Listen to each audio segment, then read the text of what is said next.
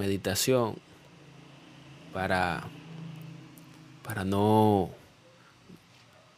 no fracasar en la vida. ¿Verdad que sí? Para no fracasar en la vida. Eh, si el estrés causa que esté ansioso, tenso, eh, preocupado, considerado, práctica, meditación, dedicar aunque sea solo, eh, dedicar aunque, aunque solo sea unos minutos a la meditación, ¿verdad que sí? Puedes recuperar tu, tu paz interior, puedes recuperar tu calma.